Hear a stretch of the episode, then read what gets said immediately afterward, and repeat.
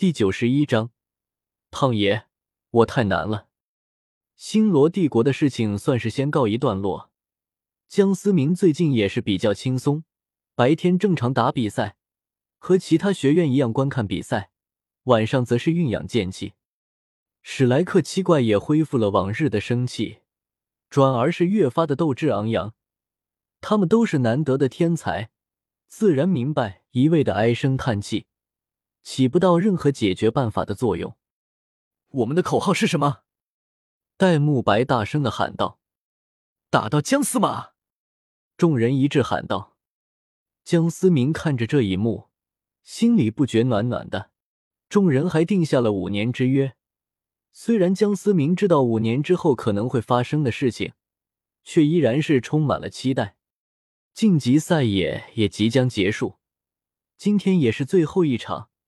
史莱克学院对战神风学院，江思明犹豫了一番，最终还是没有阻止唐三使用昊天锤。毕竟现在大部分的焦点已经在他这个姜司马身上，结果还是和原著一样，风啸天还是败了。其实像风啸天这样的人，江思明还是非常欣赏的。没有任何 buff 加成，没有逆天外挂。仅凭自身天赋就可以创造出和乱披风锤法相似的自创魂技。江思明同样也有自创魂技，大光明剑歌还有大梦剑。从威力和效果上，江思明这这两种自创魂技可以说是极其变态。但是所领悟的条件实在太过苛刻。杀戮战场里近乎无尽的杀戮，百世轮回，历经无数的幻境。从本质上来说，江思明和风啸天、唐三的自创魂技不同，一个是领悟，一个是技巧。晋级赛结束，参加武魂城总决赛的十五支队伍也是接受了天斗皇室的表彰。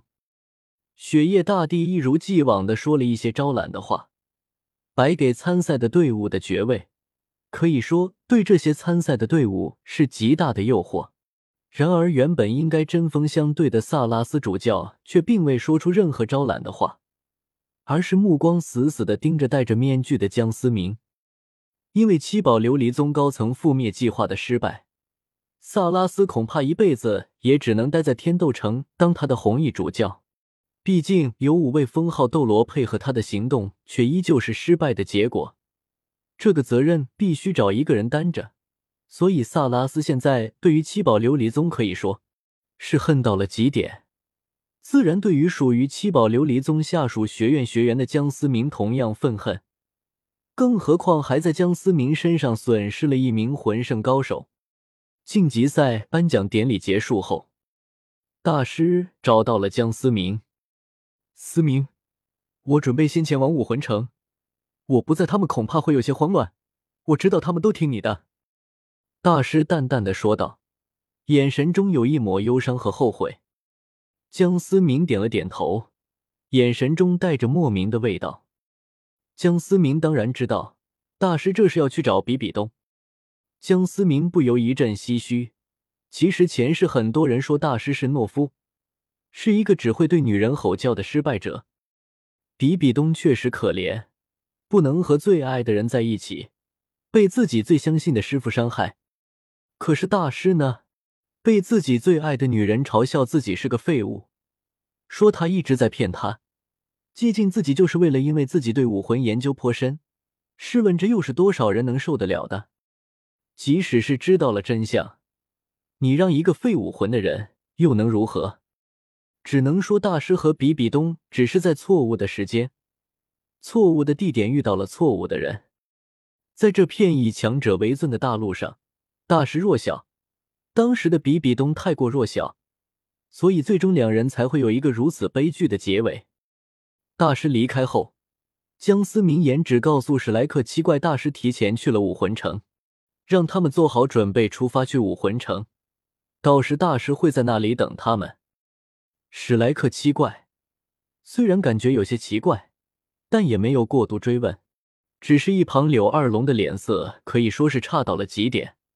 随时都有火山喷发的感觉，吓得史莱克其他人看见柳二龙都会自觉的绕行，毕竟他们还清楚的记得那天大地之王的惨烈下场。江思明表面上虽然表现轻松，但是心理上还是有一点担心。这次前往武魂城的路上，武魂殿必然会派出高手拦截，就不知道会不会是原著中的两位封号斗罗和一众魂师。江思明有些担心自己的出现会引发一些其他的变故。江思明也有意无意的提醒史莱克其他人一路上要小心防范，随时做好战斗准备。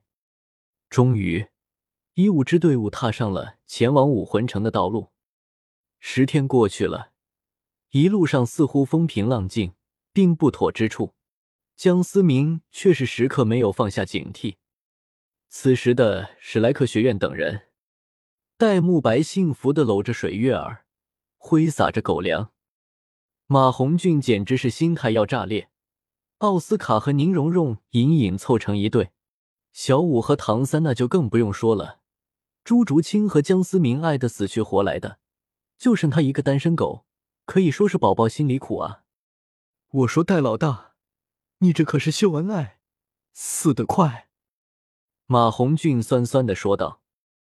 戴沐白刚要反驳，一旁搂着的水月儿却先开了口：“马红俊，其实我们天水的姑娘里面有一个很喜欢你哦。”水月儿眨了眨可爱的卡姿兰大眼，一脸天真可爱的说道。史莱克其他人都有些好奇的看向水月儿，显然他们也很严重怀疑这句话的含金量。本来有些激动的马红俊，发现大家怀疑的目光，顿时急了：“你们什么意思？胖爷哪里差了？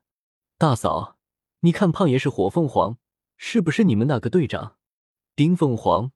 马红俊算是豁出去了，连大嫂都叫上了，只为一妹子。不是哦。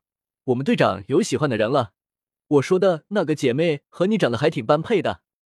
水月儿有些调皮的说着，指了指天水学院一方长相圆滚的女生。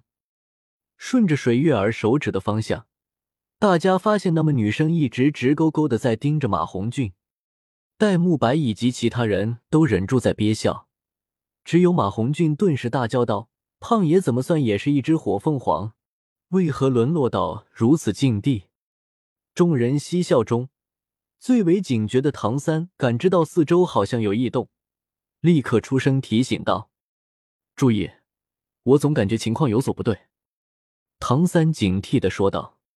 众人听出唐三语气中的认真，纷纷收起了笑容，警惕着四周。一旁琉璃学院的马车上，江思明紧闭已久的双眼。缓缓睁开，终于来了吗？江思明深吸一口气说道。江思明凭借着对杀气的感应，感受到了将近有一千五百个人的杀气在慢慢的靠近。